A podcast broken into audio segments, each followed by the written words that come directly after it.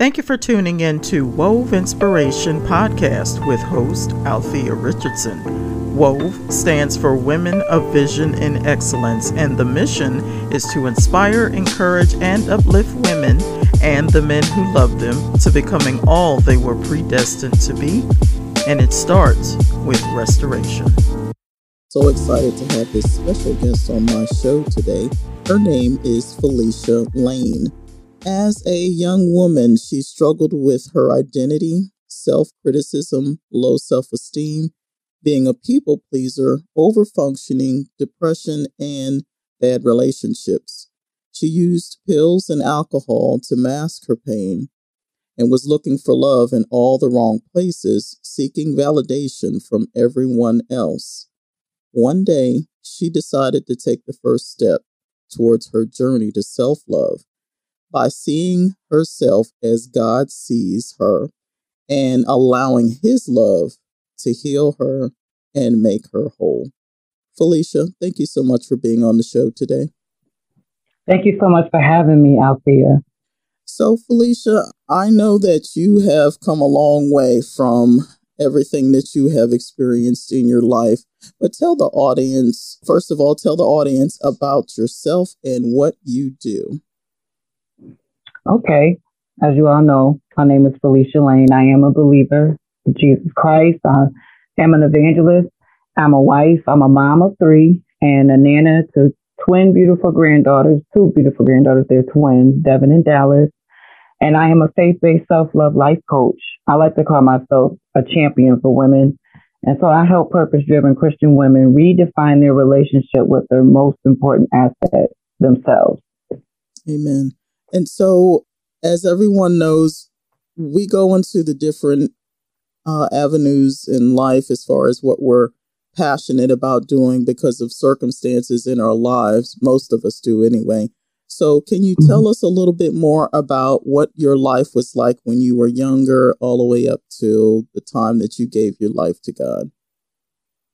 Okay, yeah. So um, as a young woman, as you read in the bio, you know, I struggled, you know, with just my identity, low self-esteem, um, loving myself. I grew up in a home where my mom, she was nurturing, but my dad, he was emotionally unavailable. So I didn't, you know, get that love and nurturing from him.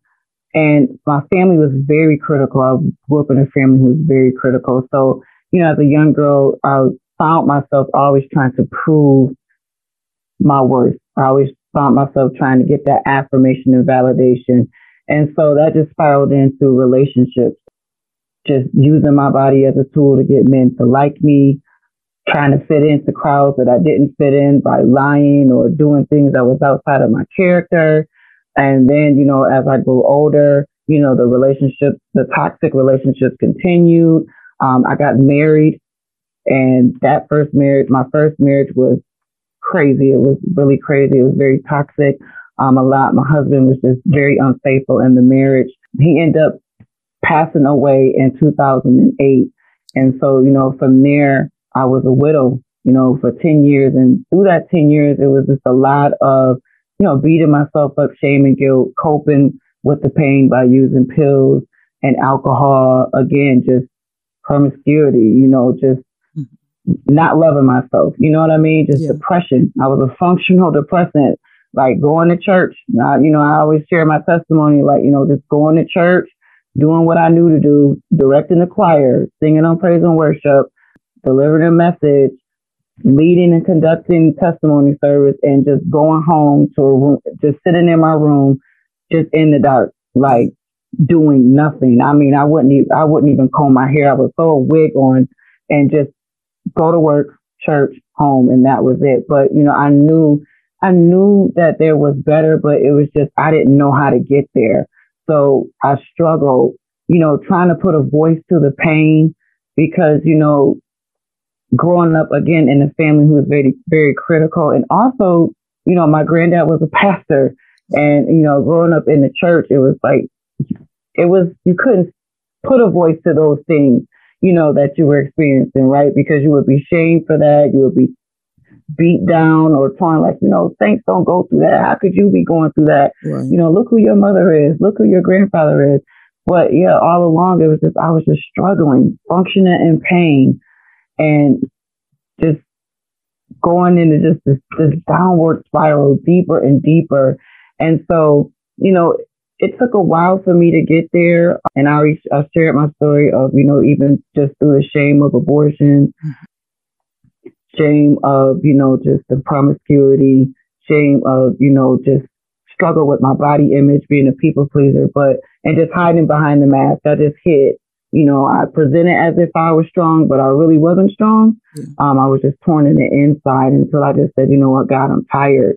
You know, I'm, I don't want to be like this. And I just remember me laying in the bed, and God spoke to me, and he told me to write. He told me to write about everything I was experiencing. And I was very resistant because I, you know, I'm a very private person. I didn't want to, you know, share, you know, those things that I had been going through. But he told me that my story was going to be able to help other women who were struggling with some of the same issues, you know, that I was having. So I began to write. I began to write, and I did publish a book in twenty fifteen called Knowing My Worth. Mm-hmm. And, you know, for me publishing that book, that has helped so many women, you know, who have come to me and said, you know, wow, you know, thank you for being brave enough to share your story, because it, it helped them to know that they were not the only ones. They weren't the only ones going through that. Yeah. So that was just, you know, just a bit of what I've um, been going through, what I went through, and how I've overcome. Yeah. And just here to be a champion for women, especially yeah. in the church, a champion for women. Mm-hmm. Yeah, Let, let's talk about that, because I know, I know personally, there are a lot of women that are in the church that are ashamed of their past, but like you did, you you would do all the things to go to church, and you know, you, you had the smile on your face, and I'm highly blessed and favored and all of that stuff. And yet they were afraid to open their mouth about a lot of things that they were struggling with. Why do you think that is? I, there is no, there's no freedom for it. And I say because for, it was just because there were not enough people being authentic and transparent and what they went through. So it just didn't leave that room for you to be free yeah. to say, you know what? Hey, yes, I'm going through that too. And so that is what I experienced. I would say for me, you know, coming up in the church that I came up in, it was just a lot of, you know, well, saints don't do that. Saints don't get depressed. You know, we don't go through that. Uh, what what goes on in your house stays in your house. Yes. Like, you know, it, you know what I mean? Transparency was not encouraged. Mm-hmm. And so I think that keeps a lot of people in that cage. It keeps a lot of people, you know, holding their head down in shame or pretending. I'll say not just holding their de- head down in shame, but they pretend, mm-hmm. you know, and put on this mask like, you know, I'm fine, I'm fine. And it's like, no, sis, I know you're not fine. You know, I'm I'm letting you know that I'm here. And so when I first came, I remember I had to speak a word, and I was, I was, sh- I was really scared. And God told me to talk about me being depressed. Mm-hmm. And when I talked about that, Althea, oh my goodness, like the faces on, you know, certain people in the church. Yeah. But I just continued to do it. I just, you know, focused in on the word, shared my testimony, and I sat down. And, you know, I've always been one, when I share a message, you know, just here to serve. It's like, God, it's one person here that's going to need this. It's not for the masses. I know I'm here for one person. And that's literally what it was. One, this one young lady came to me in tears and just said, thank you. Mm-hmm. Thank you. And so, you know, I believe, you know, a lot of people are not, there's no freedom in the house. There's not enough vulnerability. There's not enough authenticity. There's no transparency. And so many people, I like to say, they're just dying spiritually, yeah. dying spiritually because they can't be who God really want, who really, he's really calling them to be. They can't really walk in their God-given purpose, purpose because it's this cookie-cutter expectation right. of people in church. If you don't do it this way, if you don't say it this way, then it's not right. Mm-hmm. So I think that's why a lot of people are just caged and bondage, you know, and afraid to, you know, speak their truth. Yeah, yeah, exactly. Now, uh, I know that uh, most of the the um, my audience is uh, is the there's a variety of women that listen to the podcast, but one of the things I do know for a fact is that it's it's really hard for women of color to want to talk about their past or even deal with anything in particular when it comes to sexual abuse. I yeah. know for for myself, I did experience sexual abuse as a as a little child, and uh, other women that I have spoken to, they would say, "Well, we just we just never talked about it. We we always just you know kind of swept it under the rug and everything." So, w- what's your take on that? As far as, and I'm sure that it's it's a, it's on different um, races and nationalities. However, for some reason, I keep coming across a lot of African-American women that are like, well, no, we, we're just not going to go there. We're not going to talk about it, because uh, I'm a counselor at a pregnancy center. And most of my clients are uh, brown and, and black skin. So mm-hmm. and they it, find it really hard for them to really talk about their past, in particular when it talks, when we're talking about like molestation or sexual abuse. Mm-hmm. So why, why do you think that is, that we as a culture, as a uh, African-American culture or brown, um, um, Latino, whatever, we are just so afraid to say, this happened to me? Yeah, that, that is a good question. You know, I was speaking to my mom about that, you know, a few months ago. And, you know, she was asking that, and I told her personally, because it's not, we, that's it right there. We don't talk about it. You don't hear, you know, other family members or other women talk about it. And then when they do talk about it, I've seen, you know, um, peers, people I know personally, when they did, you know, let people know that they have been sexually abused, molested. Oh my goodness. Like, the way they were beat down and, you know, told they were liars mm-hmm. and, oh, that couldn't be happening. Oh, you was just being fat. It, it was just, it puts a fear in you. Yeah. Like, okay, you know, do I say something? You know, I don't want to um, ruffle any feathers. I don't want anybody to be mad at me. And I'll speak personally, you know, just going through sexual molestation um, with, with the family member. I didn't say anything. I was afraid. I was afraid of just other reactions mm-hmm. from my family. And, you know, when I began to share it with my mom, and my mom told me, she said, oh my goodness, if you had told me, you know, definitely I would have did something about it. But I was so afraid yeah. of just the fear of the reaction. And even as an adult, because, you know, I abused alcohol and pills, you know, I had, I had just come, I am forty-six years old mm-hmm. and just like last year, I've just be able, I've just been able to put a voice to me being sexually assaulted yeah. because I blamed myself for years, because I'm like, you know what? I was so drunk. You know, I was drunk, you know, I, I blamed it. I put it on myself. And so, you know, to say that, okay, I was drunk. And then when I woke up and here it is, he's on top of me. You know what I mean? Yeah. And yeah. so I blamed myself for years, and I carried that. I carried that for years, because I thought, you know, if I told them, well, you know, I was drunk, you know, I was, you know, on pills and, you know, just high or what have you, I thought they would say, well, that was your fault. Because, you know, I, I worked in the um, child protection clinic mm-hmm. and I've also volunteered for crisis services. And when you hear law enforcement or, you know, people say that to women, well, you had too much to drink, or why did you wear that, or why did you do that? And, you know, the blame is shifted on the woman. And so for, for a long time, we we hold that in. We hold it in because, like, what's the point? No one is going to hear me anyway. They're not going to believe me. So I've just been able to put a voice to that. And that has, like, helped me tremendously. That has helped me tremendously um, with being able to release that and really, like, not blaming myself, you know what I mean? Yeah. Just going to God and like, God, you know, just forgive me, because through that sexual assault, I became pregnant and I did get an abortion. Mm-hmm. And I just tell people, you know, I don't share my story to glorify abortion or anything, but it was just like, no, I just knew, like, oh God, no. And so um, that was a, some pain and shame that I carried, and guilt that I carried also. But I knew as long as I continued to carry that shame and guilt, it was causing me to just not be me. You know, I was just shrinking. I was just shrinking. You know, I couldn't really be myself.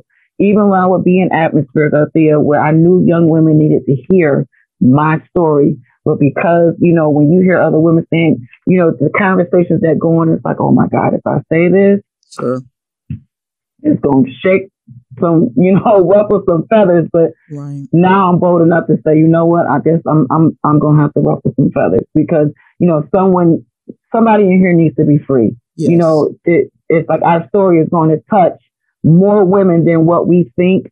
And so I believe a lot of women, because for one, it's not talked about. Um, and then it, it's just, to me, it's like a cycle of, okay, you keep quiet. Don't mm-hmm. say anything about that. And that just, it just passes on. It passes on. And then when you talk to family members and you're saying like, oh my God, that happened to you too? Sure. Oh Lord, that happened to you too? Why aren't we saying anything? Yeah. Why are we afraid? And so now, you know, I am an advocate. Like I tell women, listen, speak up, speak up, yeah. you know, find you that trusted resource.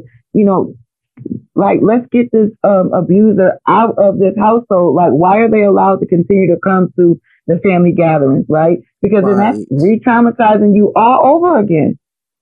Yeah, exactly. It's, it's so much to that. And I just, I'm, you know, I'm praying that women, you know, find their strength. And I know it's um, painful, but it's like, it's so much power. And that is what God has been working on me with, just, you know, encouraging women and empowering them to unmute their voice. Yes. Someone needs, someone needs to hear your story because, you know, through your story, that's going to just break chains. You know, I don't think we understand, like the the longer we hold it in, we keep the next sister in the chains. So for me, it was like, no, God, I don't want anybody to be in bondage like I was. So I am unmuting my voice. I am sharing my story. I am empowering women, you know, to let them know, even in the midst of that, God says you are still worthy. You Amen. Are still worthy. You know what I mean? He doesn't look at you any different. You are still worthy. Absolutely. Felicia, talk to me about your services. You are a self-love coach as well as a self-empowerment coach. What type of services mm-hmm. do you offer? So um, I offer group coaching.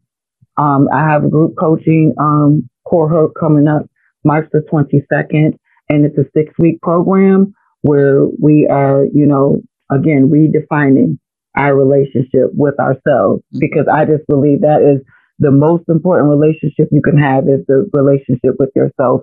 And a lot of us, you know, we don't understand that. We're looking for relationships with a man or other people, but our relationship with ourselves is not great. So, you know, that pro, I have a group coaching program. I also, I am doing, well, this Saturday coming up, I have a workshop um, coming up. It's this Know Your Worth workshop where we're going to, you know, challenge, you know, our limiting beliefs and self-sabotage. We're going to, you know, find the best tools to overcome the negative self-talk. And then we're going to just truly define what self-love and self-worth really is. Yeah. Because I think our definition, you know, some of the, especially with society, you know, definition of self-love and self-worth, a lot of it is just, I heard another woman say that we're just self-soothing or giving ourselves aftercare. But, you know, when it comes to self-love and self-worth, it, it goes deep. That's an inside job. Mm-hmm. So those are the services um, that I offer. And prayerfully, I am in school. Um, I'm studying to get um, my bachelor's in behavioral health science with an emphasis on trauma. Nice. And I'm can, looking to continue to go on because I do want to, um, I aspire to be, you know, I'm going to go from a counselor to being a um, psychologist. I really want to really be an asset, you know, to our community to help, you know, the women, like you said, you were talking about like, okay, you know, we can do this together. It's a journey. Um, it's not going to be easy. You know, it's not always pretty, but it's possible and it's worth it. It's yeah. worth it. Yeah, definitely. And so I'm, I'm also looking at your website. You have um, a workbook on here as well. Yes. Can you give me more information on that? Yes, the workbook is um, it's a Knowing Your Worth. Um, it's a guide to loving yourself well. And through that um, guide, it is thirty days of you just taking each week, day by day, each week, where you're working on yourself, um, including with self-love, self-care. It's giving you an, it gives you exercises. It helps you to journal your experiences, to helping you to overcome, again, those limiting beliefs, those, those damaging thoughts. It's challenging how you talk to yourself. So it's a great workbook. It is a great workbook. Again, thirty days, it's a thirty-day guide to you loving yourself well, so that you'll begin to, you know, prioritize yourself, that you, so you'll begin to make choices, you know, that honors you and the woman that you're becoming. Right, right. What, what do you have to say to those women and maybe some men who have went through past trauma? What um suggestions or, or or information can you provide for them in helping them to get or to overcome their traumatic past? So what I would suggest is, first and foremost, give it to God. You know, God is a restorer. And secondly, please ask for help. Yeah. Please ask for help. You know, counseling, therapy, there's no taboo in that. That is another thing I'm advocating, like promoting that more in the community. Please, you know, get counseling and therapy. That was one of my biggest hurdles because that was not encouraged, but I was so glad that I did begin counseling. And I actually started counseling from the death of my first husband, but I'm glad I did it. I'm glad I did it because I uncovered so much more than just the grief that I was going through. But yes, you know, of course, go to God. You know, we tend to be angry. We get angry. We take it out on God and we want to push him away and shut him out. But, you know, I've learned that that's not a great thing to do. Like, you know, God has always been there. He's always been who he was and he'll never change. Mm-hmm. And so, yes, open your heart to God. Please don't be afraid to ask for help. And then you got to be willing to do the work. I'll tell you, you have to be willing to do the work. Uh, the work is so much easier when you have a support system next to you, when you have a support system that's helping you on your journey. Yeah. And make sure that you're using your voice. That, yes, that is what the, the, yes. the whole thing, like you said, unmute. Go ahead and share. Talk to someone that you that you trust, like you said, a counselor, a therapist. But to walk around with the pain is like walking around with a ticking time bomb in your hand. At any yes. point in your life, it's it's going to blow up. And now, and now what? So there, I will actually add some resources onto this particular message so that people can get the help that they need. And also, if someone was looking to invite you to speak, how can they get in touch with you? They can reach out to me via email at Felicia, Felicia at Felicia A Lane dot com, and email me, email me at that email address, and that's how they can contact me. They can also go to my website, w w w dot Felicia A Lane dot com, but they could, um, I would say just to email me, Felicia at Felicia A Lane dot com. Awesome. And I will definitely make sure to have that information on the show notes at the end of this show as well. Felicia, do you have any last words to share with this listening audience? Yes, my last words of encouragement would just to encourage the men and women to know your worth. Stop burying your treasure with your trauma. You are not what you did. You are not what happened to you. Despite all of that, God says you are still worthy. You are worthy. You are valuable. You are important. Amen. Felicia, it has been a blessing and honor to have you on Wove Inspiration. Thank you so much for sharing a wealth of information on here. Like I said, I will make sure that your website is and information is on the show notes at the end of this show. And I will also make sure to have resources for individuals that may have been struggling with any type of trauma. If they've experienced abortion, if you are needing post-abortion recovery help as well, I will certainly have that on the end of the show. But again, Felicia, thank you so much for being on the show today. Thank you so much for having me, Althea. Thank you so much. You guys, this is Althea with Wove Inspiration Podcast. You guys have an awesome day. Take care and God bless. Hey, this is Althea, host and producer of Wove Inspiration Podcast. Wove Inspiration features women and the men who love them, who use their voice to share their stories of overcoming obstacles in life. Everyone has a story, some good, some not so good. The common factors for guests on Wove Inspiration are their solutions and their victorious endings. You can follow us and leave a comment on Facebook, Instagram, and Twitter under Wove Inspiration.